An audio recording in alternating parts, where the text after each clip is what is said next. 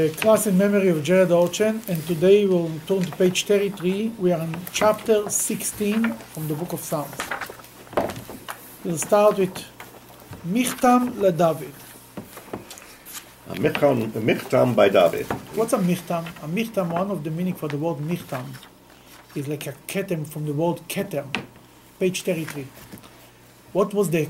It was the crown of David. What is the crown of David? It was. The line that he says next became almost like a slogan. It became the slogan of David. That's why David, you can identify David. That was his statement. He's saying, what was he saying? Guard me, O God, for I have taken refuge in you. That became David's slogan. Guard me, Shomreini Kael. Protect me, God. Ki chosisi boch, because I've I've taken refuge. I, I, I'm, I, I'm, you're my protector. I use you as my protection, because I've taken refuge in you. There is even, people have um, jewelry pieces with this line, Shomrei in Hebrew, Shomrei nikel ki chosisi bo. I've got, guard me, God, for I've taken refuge in you. It's a very powerful line. And that became, that's what I think Rashi brings it, that became, because it's throughout Psalms, it's basically the same theme. Protect me, God, because I trust you. Go ahead. You said to God, you are my master. My good is not incumbent upon you. As for the holy that are upon the earth, and the mighty, all of my delight is in them. Their suffering will increase, those who run to serve another. I will not pour their offerings Those who of run to serve another means serve idols. Go ahead.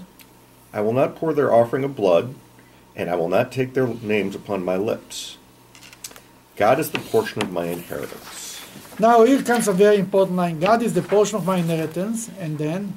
And of my cup, you support my lot. My a portion and my lot. Hashem menas chalki. God is my portion and my lot. What does that mean exactly? What's my lot? My fortune in life? My fortune, mm-hmm. yeah. But we say, Ashreinu matov chalkeinu. How fortunate we are. And our big, our fortune is our lot. Manoin goraleinu. Now, our portion, our lot. That's the expression. We say it in the prayer every morning. Which prayer? Before, before, before Odu. Ashreinu matov chalkeinu, manoin goraleinu, vayaforish aseinu. My portion in my life. My portion means God is like my helper. My lot means my all, my whole future is in the hand of God. It means some people feel that they they have it in front of their eyes, how their whole life is in the hand of God. Others, it's not so easy, but they can, if they look they look into it, they will see how God helps them to make it work.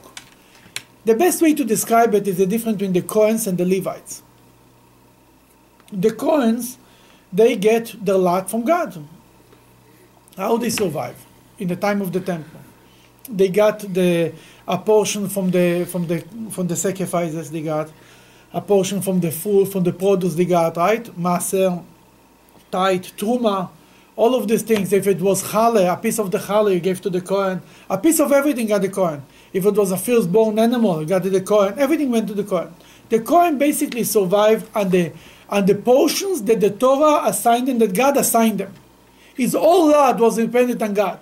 The Levites, on the other end, they were also people of God. They were teachers. They were also serving in the temple, but they got much less from the from the matnot kehuna, from the presents that the Torah gave to the Kohen. They got a very small. The Levites got a very small portion. They got, but not not compared to what the Kohens get. You understand? Then they had to work, so to speak, for a living, but uh, they can. But they also got a support from God. What does this mean in our life? Some people see the hand of God in everything that they do. Just so miraculously. Others have to go, actually go to work. But even when you go to work, you can see the hand of God. You met this guy, and actually this happened, and this came. You know, you see, you see how things work out. Then I would say, the people who learn Torah, they, they, they, they're all dependent, so to speak, on God. The people who are making a living, they can see the hand of God. Even though they have to go out and make a vessel, they can see the hand of God. That's what the two differences between a portion and a lot. Some people live this way, some people some people get it this way. Which is better? Which is better? They say portion. Um, basically, a, a, a better depends on which spiritual level you are. But a portion you, means you go out to walk and you see the hand of God. It's also a matter of an awareness to see that everything that comes to you is the end of God. In essence, that is sort of the, because it's, it's creating a dwelling place for Hashem. So in essence, if you do it at the highest level of seeing it that way, then it's, yeah, it's a matter of an awareness. In the beginning, you think, oh, I did this, and I did this. Then little by little, you see, oh, that fell into your hand. And then fell. The Baal Shem Tov said that today, making a living is like manna from heaven. And it's true. It used to be a, a time that people worked harder, made more money. People, you know what I mean? Now it has nothing to do with how many hours you work. You can work for five minutes and make a lot of money. You can work a lifetime and not make anything. I mean, it's it's you see the end of God in this. You see that sometimes you can, especially in, in the world of business, and one good business deal can can can save you three months of work. One house to sell, one good house, will do it. Go ahead. The portion that fell to me are the pleasant places. Indeed, an inheritance of beauty is mine. I will bless God, who has given me counsel. Indeed, at night my conscience admonishes me. I have set God before me always. Oh, that's a big one. Shivisi Hashem lenegdi tamid. That's in Hebrew. In every synagogue, beside Chabad synagogues, where the chazan stands, in front of the chazan, it's written this line. I have, I, I have my God, I have set God before me always. I have God in front of my eyes always. Means to say that I should have, when you pray, you should think about God. Why in Chabad synagogues you don't put it up? Because we need to have God always, not only in the synagogue when you daven. That's actually the point why we don't put it up. Then what does this mean? The code of Jewish law starts, the, code, the whole book of code of Jewish law starts, Shivisi Hashem lenegdi tamid. That's how it starts. That why in the code of Jewish law starts, when you wake up in the morning, you have to think about God is in front of your eyes. If you've got in front of your eyes, you don't turn around to the other side. You jump out of bed, get excited, and go to daven. And right away continues with, and therefore you should never be impressed, be affected, influenced by people who, may, who mock you, who make fun of you. Oh, you became religious. Oh, you daven. Oh, you do this. Don't be afraid of them. How, what gives you the strength not to be afraid of them? And you have God in front of your eyes always. If God is before me, who would I care what they said? What I once had someone tell me, he says, you know, isn't people that get in trouble, you know, and stuff, they have problems in their lives, they're the ones that turn to religion. And I said to him, I said, well, why wait? Very good. Pretty very profound good. There, Corey. Corey, that was a profound answer. I said it to a very close person. Then the point is, that's what I did. Shivisi Hashem lenegdi tamid. I have set God before me always, for He is at, at my right. I will not waver. What does this mean? What is it? God, I feel like God, I have an awareness of God that is in my right. But King David also meant with that, a king you to have, he needs to have a, a, a Torah in front of with him. Wherever he goes, he sits down, he keeps the Torah next to him, to his right. Then how can I keep my, uh, how can God be in front of my eyes forever when I have a Torah next to me? Mm-hmm. That's what King David was referring to. But that's a very famous line. Go ahead, number nine, therefore. Therefore my heart rejoiced and my soul exulted. Also my flesh will dwell in safety. For you will not abandon my soul to the grave. You will not allow your pious one to see the abyss.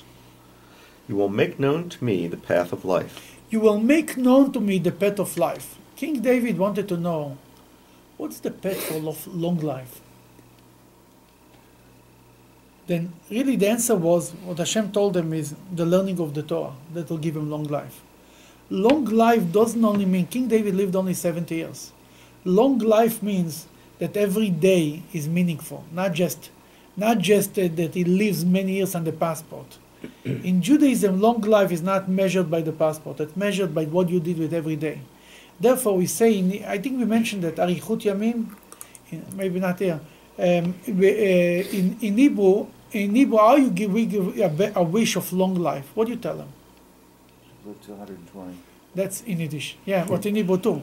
But there is also Orech, Orech Yamim. Orech Yamim, if you translate, it means long days.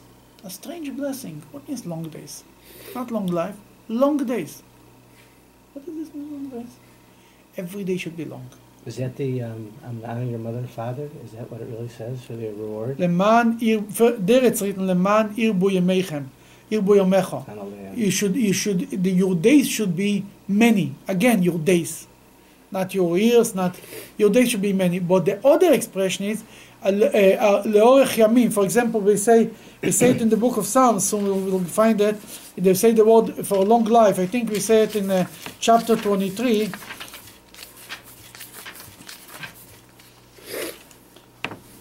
For, for for many days, but that's not the literal word. Leorech Yamim means long days. Long days means that every day is long, every day is meaningful. That once once a chassid got from one of the Chabad Rebbe's a blessing, I think from the Alter Rebbe, a blessing he should live long. I told him, Rebbe, but not years of a peasant. It meant to me not empty years. I want years of meaningful years, and that's what it means, long life. It's written about King uh, about Abraham. Avram Zaken, last year, last week we learned it in the Torah. Avram Zaken, ba bayamim. And Abraham was old, advanced in his years. Really, it's repeating itself. Abraham was old, obviously he was advanced in his years. Or you say Abraham was advanced in his years, or you say he's old. What is this rep- repetition? Twice the same thing.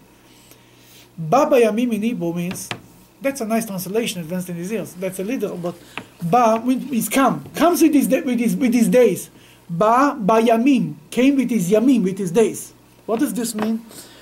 He brought with his he brought his days in his packet. What does this mean? Every day was accounted. So this day was, you know, I mean, there are certain days we can say in life that was worthwhile. We'll spend worthwhile. I I I will never regret how I spent this day. I never regret I made this trip. I never regret. How many days we have of this? Ten. You understand what I'm saying? Abraham, every minute was accounted. He came with his days. He came to God. He came to with his life. He had it all, all packaged. It's thousands of days, isn't it? Thousands of days, yeah. You start, you, you start, you start with one day at a time. You don't start with thousands of days. Every day you. Then now Zaken means also old, but means a rabbi, what he learned Torah. Baba Yamim means more that he did with his days. He did mitzvahs. In any case. That's what King David is finishing. I just finished this line. I didn't let you finish it. Okay. You will make uh, you'll make known to me the path of life. The fullness of joy is in your presence. Pleasantness in your right hand eternally. A couple, couple questions about yeah, it. Yeah, please. The, the term for a best Sheol uh, is Sheol. A complicated concept. I was wondering if you could give us your Sheol means uh, it's, it could mean it's metaphorically and physically. Physically means a very deep place. But Sheol means like going to uh, going to hell, for example. It's Sheol. Right. How, how does Sheol become hell? Because in hell you have a, a punishment uh, on an eternal basis. I don't How it translated here? Here it translated it grave. As in grave, yeah. Grave. It, it can be grave in one context. I mean, going down in a yeah. place you don't want to go. Let's put yeah. it this way. yeah. No matter how you translate it. Sheol. What means uh, what means uh, a hell? Hell means a lower level, far, farther away from God. Mm-hmm. Right? Mm-hmm. That's a place you, it's down. Sure. But isn't it God a place is up. of punishment, though? Yeah, obviously, no, okay. Being far away from God is the biggest punishment. You don't need another punishment. Mm-hmm. If the Rebbe, you come to the Rebbe and he tells you, you, I don't want to see. You don't need a punishment. That's the biggest punishment you can get. You cannot get any worse than that. There is actually a story about a Hasidic Jew, a Hasidic Rebbe, came to town, and he, for a Shabbos, used to come every year from, for a Shabbos in town. And he used to have one of his richest Hasidim used to stay in his house, and everybody used to come a whole Shabbos to be with the Rebbe, the davening and the praying and the singing and the shtish and everything. It was amazing. One year he arrives to town, and the Hasid prepared his house, and he tells his rabbi, "We are not going to this house this year. We're not going to. We're going to somebody else's house." He looks at him like this. He said, "Why? That's it." And then he says, "And tell him that I don't want to see him, only if he brings one hundred thousand ruble." This rabbi looks at him like, the Rebbe should ask him. It wasn't the Lubavitcher Rebbe, it's a story from Poland. She said, she say, the Rebbe should ask for money, one hundred thousand ruble, or something. But he says, tell him that if he brings one hundred thousand ruble, I'm ready to see him. If not, I don't want to see him. The guy was... He made all this calculation. He sent a message to the Rebbe. He can give him now twenty thousand ruble. He will borrow one hundred thousand ruble. If not, I don't want to see him. He doesn't want to have Shabbos, five minutes before Shabbos. He's, he's going to find out. He stayed dumb, you can imagine. All the Hasidim are celebrating with the Rebbe. And he was punished. Banned. He cannot come to see him. He doesn't want to see him. He finished. You can imagine he had this Shabbos was a Tisha B'Av. Everybody's here dancing and singing, and he, and he doesn't even know why, what, what happened, what he did wrong. Pray to God, God help me, God help me. But he didn't, the Rebbe came in and left town, and he never saw him. He never saw him. No, a while later, was one of the one of the enemies of this. You know, that was one of this little shtetlach that every week was conquered by another, by by another army. One day it was Poland, next day it was Russia. The, then one of the enemies walked in, and there used to be the style that the soldiers used to go to the houses, sleep over, and then leave. Early in the morning leave. They came, they left. A few days later, he comes over to the place where they live.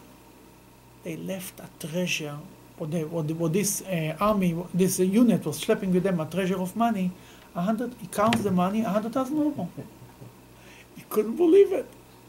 He takes the money. Nobody came to take it back. They were enemies. They were the, the conquerors. Conquerors. He runs to his Rebbe. Rebbe, I have the money. I don't. He gives them on the table. The Rebbe looks at the money and says, thank you very much. Now it's yours. He looked at the Rebbe and said, what's going on here? You didn't let me to see you. She bring you one hundred thousand rubles. Now you give it. I bring you finally the money. A miracle happened. Now you, you don't want the money. You give it to me back. What do you want from my life? He told them like this. He said, I felt that you have in heaven, there is waiting for your richness. You were supposed to be rich, because you're such a righteous man, God wanted to award it you with becoming rich. But you needed to ask for, the Satan came and said, the guy never asked for us. And he was an humble Jew, he never asked for anything. He said, he got up and down and used to say, God, thank you for everything you gave me, everything is good, Baruch Hashem, I don't need. I needed to make you ask for it. I know nothing will make you ask for one hundred thousand, for money. Whatever I'm going to tell you, whatever is going to convince him, the Rebbe tells him, he says, he tells, he tells, I will ask from Hashem, who am I to ask? Why I deserve it? He said, I needed to get you, force you into it. To force you to ask from Hashem. What will make you beg you beg beg what will make you beg Hashem for money? And I will tell you, you cannot see me, that will beg you Hashem for money. He says, now that I forced you into it, and Hashem sent you the money, now start with this money, start a business, and Hashem will give you even more blessing. Then what I mean to say is, the biggest punishment that caused them was, he couldn't see the Rebbe. We to say, the same thing with God. God, he, there is other places in in, uh, in King David, he's asking, maybe we'll see it soon, Al taster ponecho mimeni. Do not hide your face from me. King David asking, Hashem, do not cover your face from me. Because that's the biggest punishment. They were a Hasidic Jew that once he was very connected to Hashem, and then at one point he didn't feel any connection, any spirituality. He used to sit and start daven and says, where is the old, the old Chatzko? Where am I? He lost himself. It's almost like a person, God forbid, who has amnesia and he forgets everything. It could be a spiritual amnesia, uh, and, and uh, a spiritual amnesia. You, you, you had a higher level of spirituality and you lost it. That that's what we are, we want to be connected to God. That's the biggest reward, and being disconnected from God is the biggest punishment. And the rest doesn't make a difference what's going on in hell. It's all a bunch of now, whatever people describe, that's nonsense. At least farther away from God, that's it. Mm-hmm. Another question for you on the end. It could be at the right hand of God. Is that a metaphorical term? Obviously it's a metaphor. Yeah, right hand is chesed. Yes, left hand is gvura. Then every time you want, you want, you want the right hand of God. Mm-hmm. You want to be on the right side of God. In Psalm one ten, where it uses the, the same term, right-handed, again, is that metaphorical same or thing, literal? It's all, obviously, there's no literal. God does not have right hand and left hand. Hey, it's, uh, it's by just, now you know in, that. I just thought yeah. of the word righteousness is right. Righteousness. No, well, in English.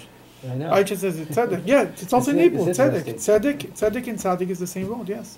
Yeah, Psalm one ten says, sit at my right hand while I make your enemies my your footstool. So again, metaphorically. Obviously, metaphorically, sure. But means right hand means on my side, on the good side. There are plenty of people, though, who've taken that literally, that there is a throne in heaven that's on the right-hand side of God. That's very sad, but uh, it's a childish approach. Uh-huh. There is no throne, there is no there's no physical thing. That's mm-hmm. all on the description. It's a metaphorical mm-hmm. idea. Mm-hmm. Absolutely, there is no physical thing in heaven.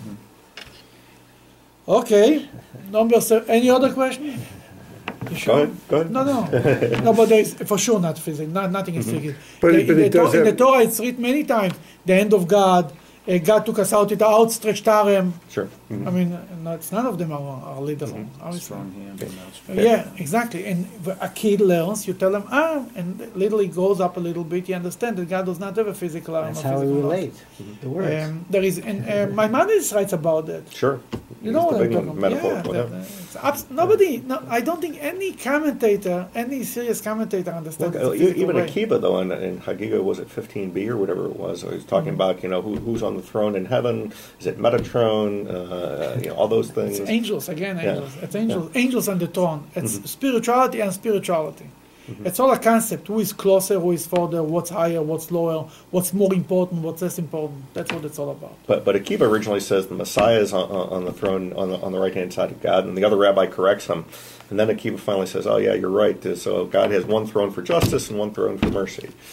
That means again metaphorically, yeah. It moves from the from the yeah. from the throne of justice mm-hmm. to the throne of mercy. And part of the problem is that we can only see one thing at a time because we we we're not. Uh, capable of um, processing. Yeah, before we're entering Pardes, let's continue. Before we're entering the orchard and g- getting lost. Quick question that, that's going to come out of nowhere, but is there anything in this psalm that talks about resurrection of the dead that you see? Could be. What, I cannot tell you for sure, but... What, what, what in there even suggests resurrection of the dead? Abandon my soul. Um... There is, there is somewhere, there is somewhere, one will, place for sure. You will not abandon my soul to the grave. Yeah. Uh, the implication is your soul will be come with back. God, yeah. Okay. Oh, not necessarily. Hmm. It's okay. Not for me, oh, but he, could, could, could we find he it. He talks about the soul, and then he says, "My flesh will dwell in safety." And you, it's not necessarily you can see for sure the resurrection of the dead. Well, but you know, it's in the prayer book. It's good enough mm-hmm. for me. Yeah. The prayer book was uh, was composed by the people of the Great Assembly, a few mm-hmm. important rabbis like uh, yeah. uh, Ezra and uh, I mean. Did, did they cite Psalm sixteen or did they cite uh, obviously other things? Daniel Paul actually used the words. You need to understand the prayer book, and one day we will finish the Psalms around the prayer book. The prayer book is the book is the book of theology of the Jewish people. If you want to know what we believe, we look in the prayer book. The prayer book does not need references. The people of the Great Assembly wrote a book of the Jewish theology, what Judaism believes. And they made sure every every Jew will say it every day. Then you know, people say, what Maimonides believes? That he believes in the resurrection of the dead? Maimonides uh, writes in his book, the prayer book, and he brings all the prayers. And he quotes, should live uh, resurrection of the dead. Obviously Maimonides believes. First of all, because he prayed. Secondly, he wrote it in his book. That if he didn't believe in that means he read, he said every three times a day he li- lied to himself. You understand? Well, whole book on resurrection.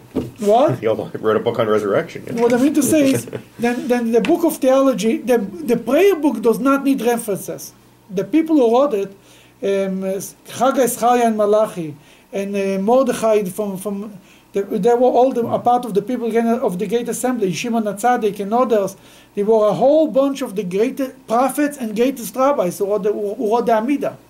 They put together the Amidah. That's that is as, as strong as, as as the Bible. A prayer by David. A prayer by David. No, chapter seventeen. Hear the righteous, O Hashem. Listen to my song. Hearken to my prayer of undeceiving uh, lips. From before you, let my uh, judgment emerge. Let your eyes see what is upright. You examine my heart, search it at night. You test me without finding a thought of mine that should not pass my mouth. The deeds of man by the words of your lips. I have kept away from the path of the errant. Make my steps firm upon your paths, that my feet should not falter. I have called out to you because you answered me, O Hashem. Bend your ear to me, hear my speech. Distinguish your kindness, who saves those who take refuge in you from those who stand against you with your right hand. Guard me as the apple of your eye. Now, number eight is an important line. Guard me as the apple of the eye. Shomreini ke'ishoin basoin. Where we we where else we say we say this line? We should people that the Jewish people are the pupil of God's eye.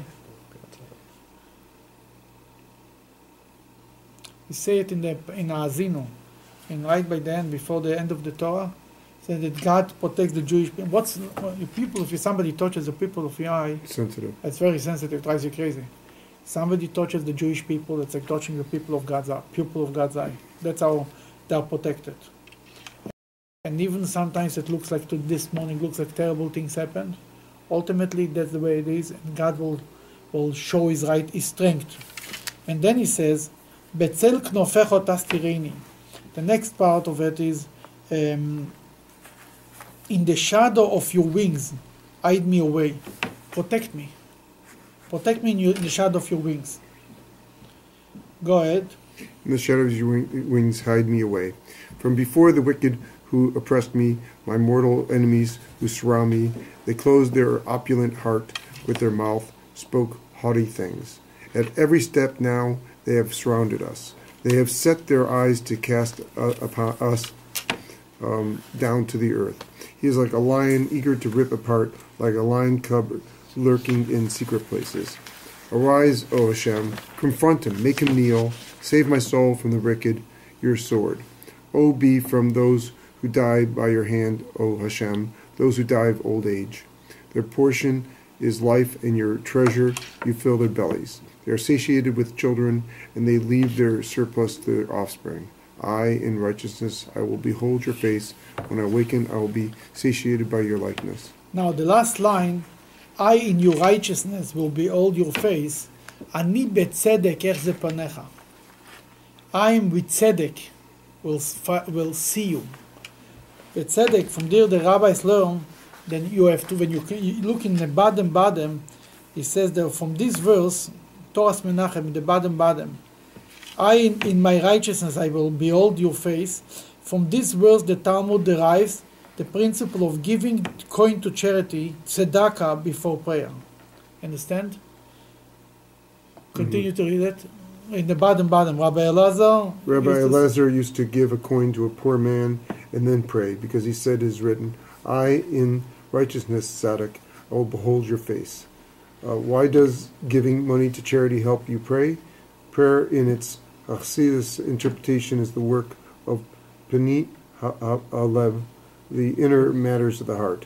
That means not only generating as much excitement for the worship of Hashem as you can human, uh, humanly muster, but uh, transcending your natural state as an anonymous being and totally dedicating yourself to Hashem.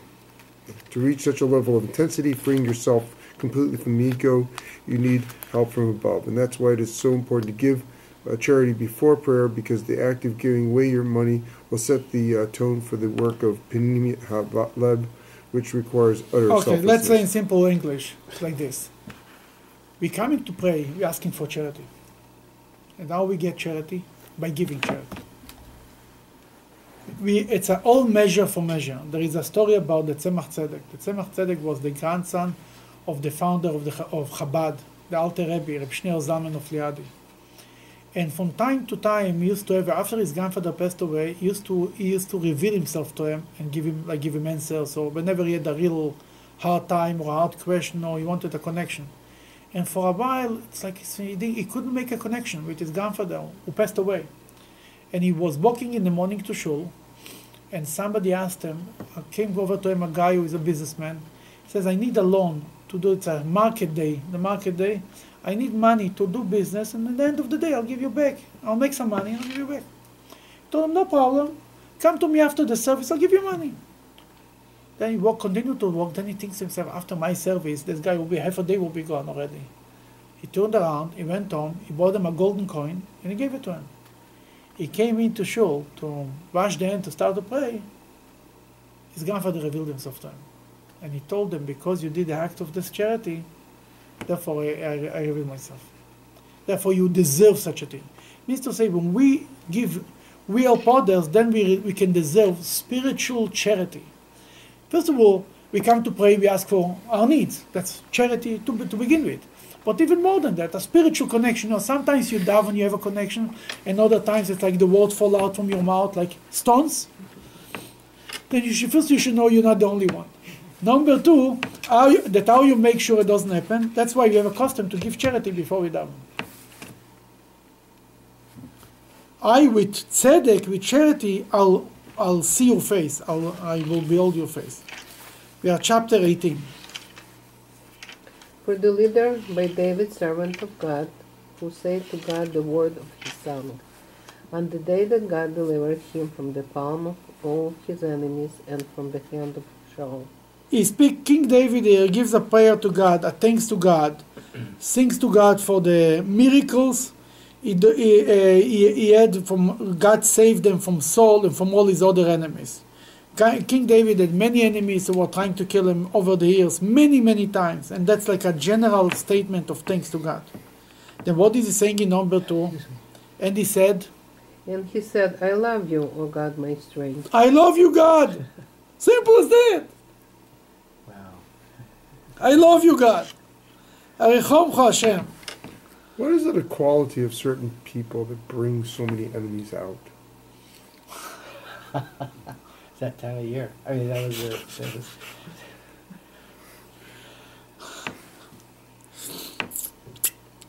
Ay, ay, ay, ay, ay, ay, ay, ay. No good deed goes unpunished.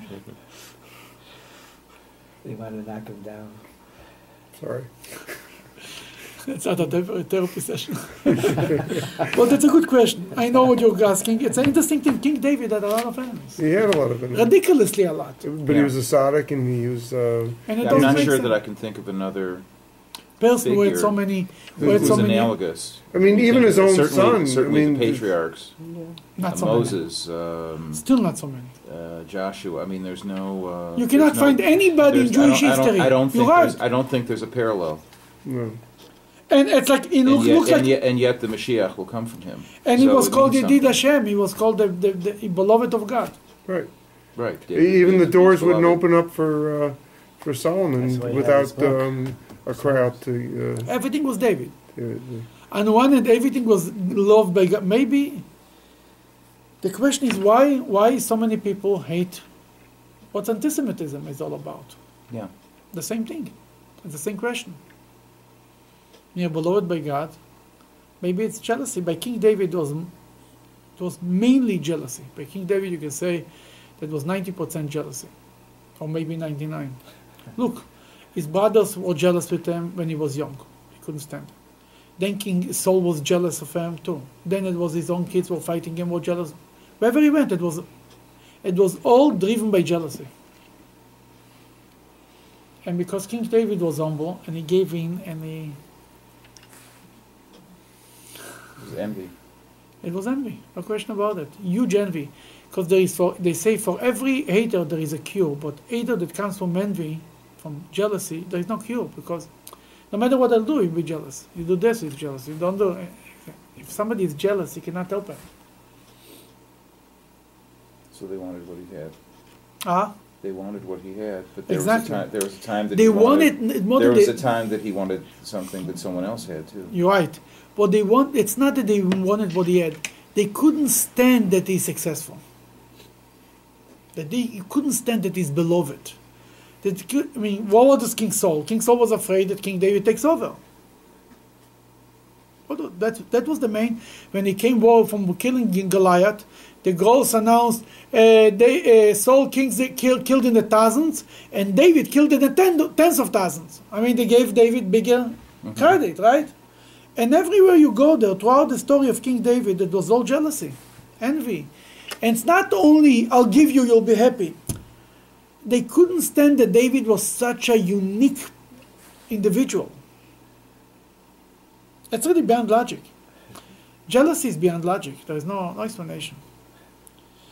But some people are, yeah, some people are more intent to it than others. I, I know, I can relate to it. So this is a foreshadowing of the Jewish people in terms of anti-Semitism? I think so, I think the so. The Jews being the chosen, we are like David. The chosen people? The, the, the Davidicats, yeah. We, we, are, we are named after King David. We say... Uh, the, uh, David Chai V'Kayam? Mm-hmm. David Melech Israel. What does it mean, David Melech Israel Chai V'Kayam? David is alive. Yeah. We are alive. We are David. That's what it means. King. And no? King. David no. Melech Israel, David, the King no. of Israel, Chai V'Kayam. Alive and existing. What does this mean? It means that we are. King, King David died three thousand years ago. But he's alive. We are alive. Then the same thing, that's, that's a very good explanation. It's like they, King David, everybody hated them, and he says, I had more, I have more enemies than the hairs in my head, and in his in his head, and and and he could he couldn't give a good explanation why everybody hates him. Is that one of the reasons why the Messiah has to come from David? Is he, he kind of proved himself? I mean, he had more challenges than anybody. Probably, it's also one of many reasons. Maybe they hated him because Moshiach is coming from him. Was that known? Was that known at that time? That Moshiach will come from David? I don't, I don't think know. so. I don't know. No. No. For sure not the regular guy in the street. So it's going to be interesting. In the resurrection, these people that are coming back. Hey, hey, it's already I mean, interesting. It's going to be yeah. very... No, no, if you th- I mean, it's, kind of, it's almost like you can write a story about it. Da- da- David against Saul again, and... Oh, Are all the rivalry is going to be there again? Yeah, yeah. yeah, yeah the resurrection really. of the dead, well, everybody's coming. The people you never wanted to see again, I know, they'll insane. come back. Yeah, yeah. Be careful what you wish for. Number three. God is my rock and my fortress and my rescuer. My God, my rock, I take refuge in him. My rock, God is my rock. Rock is like something you can hold on to and it never shakes. I have such faith in you that it's a, it's one hundred percent, it's one hundred fifty percent. I'll never wave, I'll never, never fall. My shield and the horn of my salvation, my tower. Praise I call out is God, and I am saved from my enemies. The cord of death surrounded me, the floods of Belial assailed me. The cords of abyss surrounded me, the snares of death confronted, confronted me. In my distress I call to God, and to my God I cry out. Out of his sanctuary he hears my voice, and my cry comes before him, reaches his ears.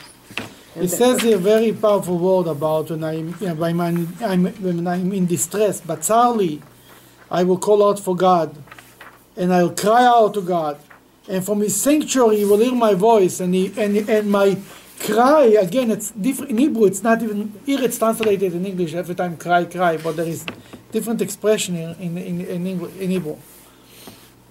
Okay. And the earth shook and quaked, and the foundation of mountains trembled. They were shaken because he was angry. Smoke rose in his nostrils, and his and fire from his mouth consumed. Coals flared up from him. And he inclined the heavens and descended. And thick darkness was under his feet. He mounted a cherub and flew, and whooped down upon the wings of the wind.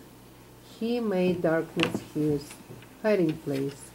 Of his surroundings, his shelter, darkness of waters, thick cloud of skies.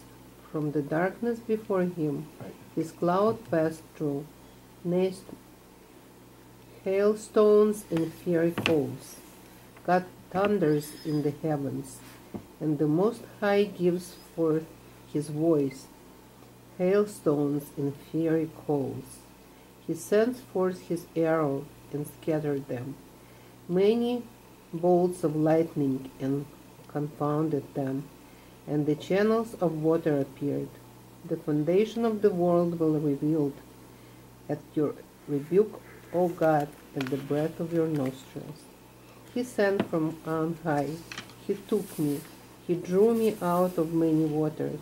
He saved me from my mighty enemies, and from those who hate me, whom are more powerful than I. Okay, we'll, we'll, we'll break it and we'll give it, because it's a very long chapter.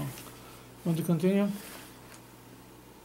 They confronted me on the day of my misfortune, and God was a support for me. He took me out into expansiveness. He freed me because he desired me. God rewarded me according to my righteousness. By the purity of my hands, he recompensed me. For I have kept the ways of God, and did not in wickedness forsake my God.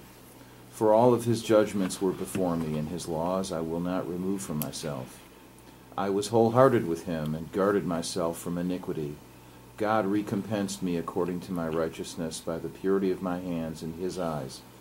With the pious you act piously. With the wholehearted man you act wholeheartedly. With the pure you act purely, and with the crooked you act deviously. You save an afflicted people, and haughty eyes you humble. For you light my lamp. For you light my lamp. What means for you light my lamp? Number twenty-nine. What is our lamp? Our heart, our soul. Our soul, our neshama. That we ask from God to light our lamp, to to light our candle. And then he says, what is the end of this line? Um, you light my lamp, God, my God, illuminate my darkness. And sometimes we are the messengers of God to light his lamp. And that's what, there is a story about one of the Chabad rabbis was asked by a, by a chosid. He asked him, Rebbe, what's a chosid? By a Fabringen, he asked him, what's a chosid? He told him, a chosid is a lanternchik, is a lamp lighter. And he told him, in the olden days, used to be lamps on the streets. And a person used to go, it was a, a guy at the job in the evening, used to go out and with a torch and light the lamps. He says, that's a chosid. He said, and what if the if the lamp is in the middle of the desert? He said, that you go to the desert and you light the lamp. And you make the desert being embarrassed by the light, so to speak. The light will put the, the, the desert, the emptiness to shame. And he said, what if the, if the lamp is in the middle of the sea? Then he said, then you take off your clothing and you jump in the water and you light a candle. Then he tells him, Rabbi, is this a chosid? It was thinking for a moment, told him, yeah, this is a chosid. A chosid is, what means a chosid? You're asking from God to light the candle. The way to light my candle is by lighting another candle. The best way to light my own candle is by lighting somebody else's candle. And that's what that's what our job is. You should light my candle. I should. God says, you want... I, you light somebody else's candle, in turn I will light your candle. Because the way to get excited about Judaism is by getting other people excited about Judaism. The best way to remember something, to be identify yourself with a message, is by teaching it, by preaching it, by convincing somebody else. Suddenly you become, you, you don't believe. You know, sometimes people start to explain something about Judaism, and then they look at themselves, they don't believe that they are saying it even. Hi. Preach for it, I sell for it. Then the best way to light my own candle is by lighting other candle. Can I ask one question about David and he's beloved by God? And mm-hmm. you know, all of this is like he has so much troubles. And, you know, through his whole but but why, look, why, look on the other side. No, look why, how much no, no, no, love he has, how much no, faith no, he has. The question is, if he's if he's so beloved by God, why is he know, suffering so much? Why do we even have this story? Mm-hmm. Why? Continue. We'll get to it. Number thirty, yeah. Um, I mean thirty, yeah. For with you I run through a battalion, and with my God I scale a wall. God, his way is perfect. The word of God is tried. He is a shield. Is tried? What does this mean? The word of God is what? Tried. What mean? What does this mean? True. It's uh, it's. Uh, it's true. So it's so tried is, is, is it tried and true? Tried and true? It's always it's, right. right. It's, it's, it's At least tried, to say that Torah is always relevant, no matter when, what time, what place. Go ahead. He is a shield for all who take refuge in him. For who is a God besides for God, and who is a rock other than our God? The God who girds me with strength and makes perfect my path, who makes my feet as the deer's and stands me upon my high places. It said interesting that my feet as the deer's. They said here that the deer, the deer, female deer have more straight feet than male, male deer. In the commentaries, and they let me see what it means is that women are more. The feet are straight. Feet. The feet represents emunah, faith in God. Women have a stronger, clear faith in God than men. They are more. They are less waving. Men are more logical. Oh, maybe this, maybe this. He says, that's what it's written in the Torah, and that's what you're going to do, if you like it or not. And there is no chokhmas. And that's what he says here, that they, they are the stronger. You want to continue? Number thirty-five. Who trains my hands for war, and my arms to bend a copper bow. You gave me your shield of salvation, and your right hand supported me. Your humility increased me. You brought in your my- humility increases me. God's humility increases the, increases us, so to speak. Because God is humble, we have place to be around. He reduces himself that we will be able to take him. Go ahead. You broadened my stride beneath me, and my ankles did not slip. I pursued my enemies and overtook them, and did not return till they were consumed. I smote them, and they were unable to rise. They fell beneath my feet. You have girded me with the valor for battle. You have made those who stood against me kneel under me. You made my enemies turn their necks on me, and those who hate me I cut off. They cried out, and there was no Savior to God, and he did not answer them. I ground them like dust upon the wind, like the mire of the streets. I poured them out. You rescued me from the people's quarrels. You placed me as the head of nations. A nation I have not known serves me. As soon as they hear word, they listen to me. The sons of the strangers feign loyal to me, feign loyalty to me. The sons of the stranger wither away, and come trembling out of their confinement. God is alive, and blessed is my rock. Exalted be the God of my salvation, the God that executes vengeance for me, and subdues nations beneath me, and rescues me from my enemies. Indeed, upon those who stand against me, you lift me up. From the violent man, you save me. Therefore, I will praise you among the nations, O God, and I will sing to your name. He enlarges the salvation of his king, and does kindness to his anointed, to David and his seed forever. Who is his anointed? David. Magdil Yeshua Ismael Kohen makes kindness to his, it's a very famous line that we say in many places. And he brings kindness to his anointed, he does kindness to his anointed, to David, and his seed forever. Now why why King David suffers? Yes, someone, many years ago, somebody asked me why the, the baseball players are so rich and the rabbis are so poor. And he almost left Judaism because of this question. He was so upset. If the rabbis would be rich and the baseball players would be poor, it wouldn't be free choice. You understand?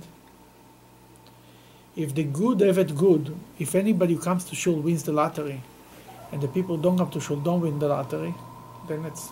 and it's very easy to be a Jew. That we don't deserve reward for our for our for our good choices. To get be rewarded for our choices is only if, if it's a hard choice. If it's if it's clear, here is the good side and here is the bad side. Sure, everybody wants to go there. We see that with Abraham's brother. I scream, and uh, crazy was, and you scream. What is better? Sure, I'll go to the ice cream. But when King David is the example of, like you said, that it's a metaphor of the Jewish people.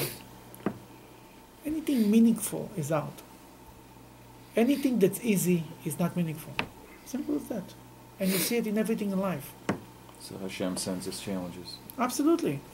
And also, it brings out and, the best and, of and, us. And the great people have greater challenges. Because they have such potential, God wants to give them the opportunity to bring out their potential.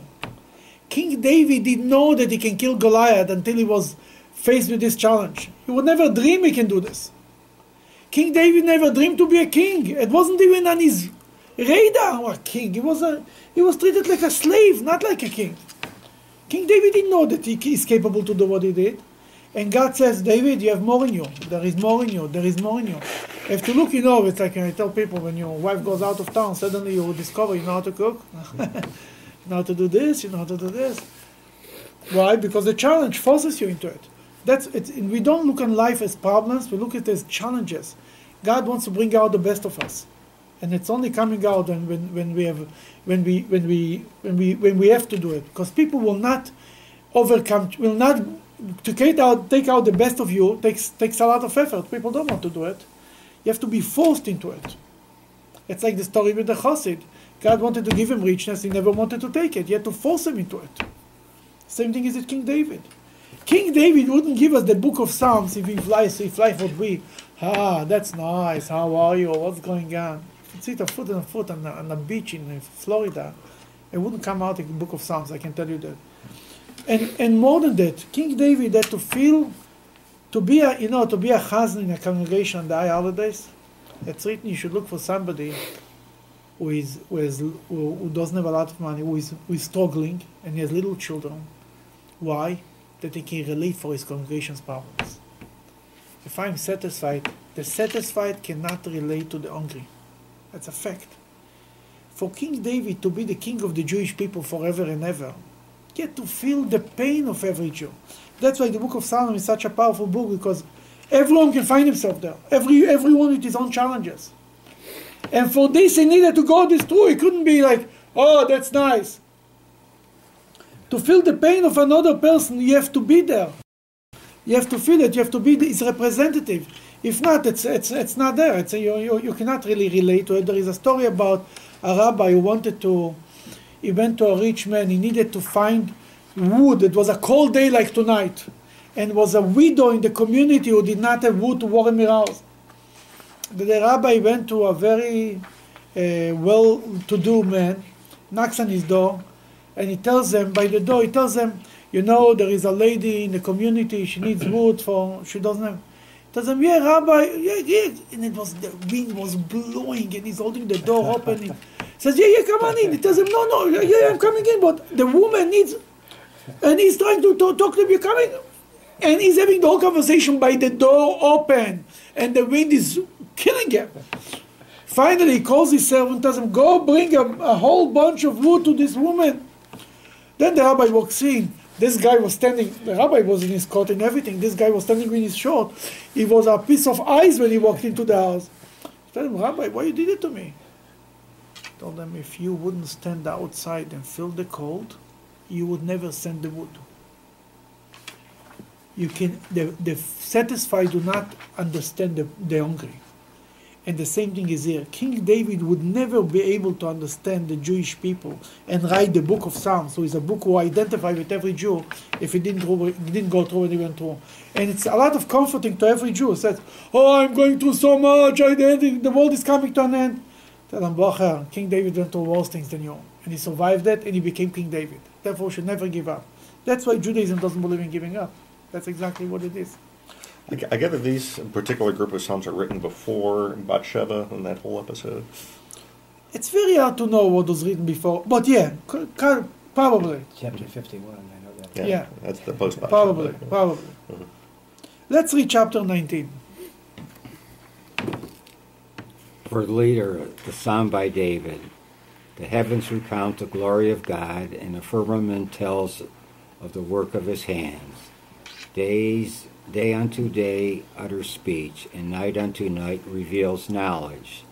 There is no speech, and there are no words without their voice being heard. Throughout the earth their line ex- extended, and to the edge of the world their words. He made a tent for the sun within them, and is like a bridegroom leaving his wedding canopy. It rejoices like a warrior to run his course. For the heaven's edge is its exit, and its circuit unto its ends. None is hidden from its heat.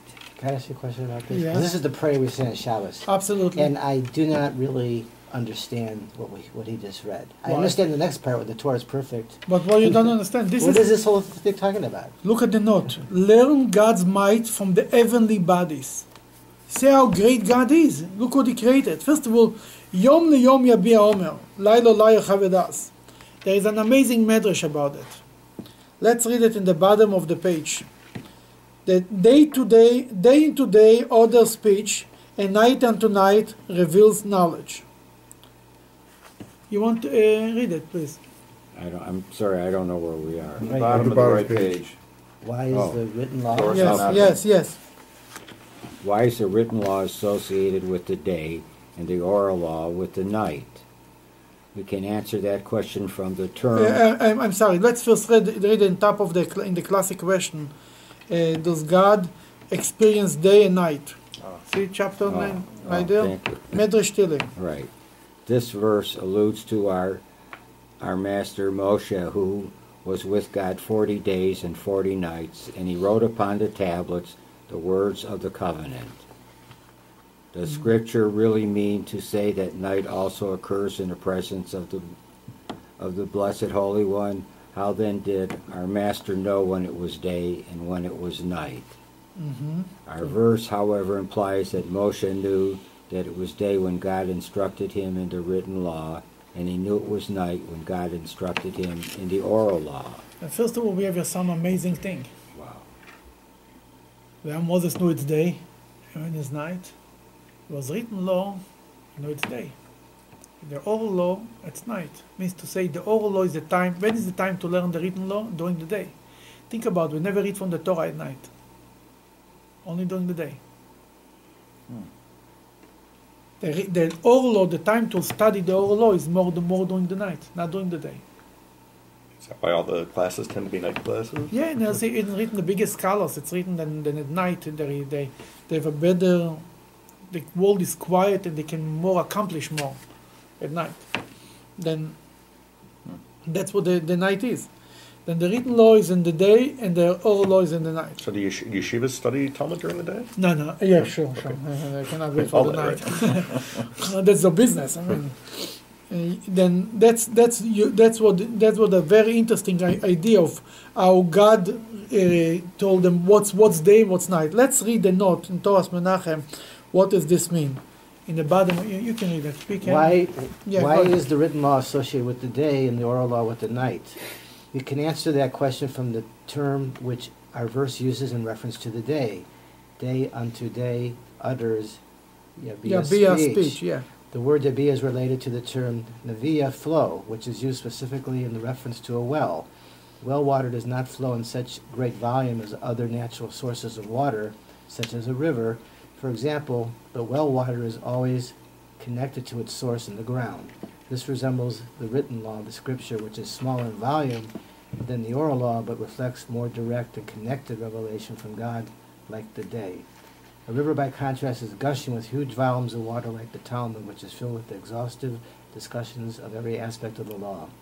What it lacks is the same level of divine inspiration as the written law, to the extent that many of the suggestions raised in the Talmud are ultimately refuted. To some extent, we are stumbling in the dark, like in the night. Like night. The day, the, the written Torah is day. It's clear, open and straight. The the old tradition is like you are in the dark. You, it's a question and answer, yes, no, maybe. That's a different in day and night. The the day is like like a like a river, like a like a spring. It's it's pure water, but there is not much. Where it's more connected. The the river is a lot of water, but it's not it's not on the same level of connection. But ultimately But ultimately, it's through raising false assertions and refuting them that a thorough understanding is reached. Night unto night reveals knowledge, and that is one of the great virtues of the oral law, which cannot be reached through the study of scripture alone. That you need to learn the oral tradition. That's why uh, it's written that uh, in one place it's written that Moses was standing in the Mount Sin at Mount Sinai, Omadeti Boar. In one place it says, I was sitting in the mountain. Was he standing? Was he sitting? You know the big fight in the shuls, you stand by the Torah reading, you sit by the Torah reading. It's coming from somewhere real. Because the question is, was, was Moses standing at Mount Sinai or sitting at Mount Sinai? One place it said he was standing, one place it's sitting. What's the answer? One of the answers is, then during the day when he learned the written Torah, he was standing. At night when he was learning the, the oral tradition, what means learn the oral Torah? It was more of the question, what he was understanding, then he was sitting.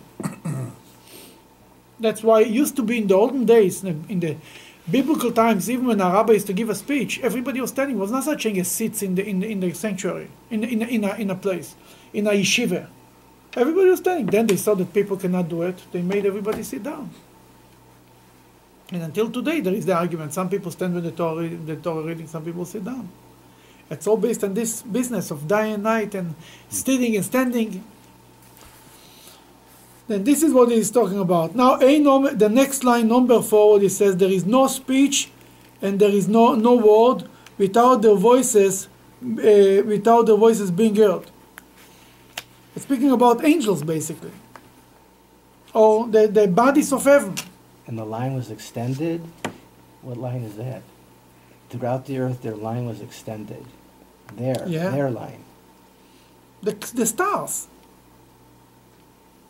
Okay. And the edges world with their words. Talks about the sun. That's your understanding, number five. Sun. It's very uh, lyrical, very poetic. Yes. Right?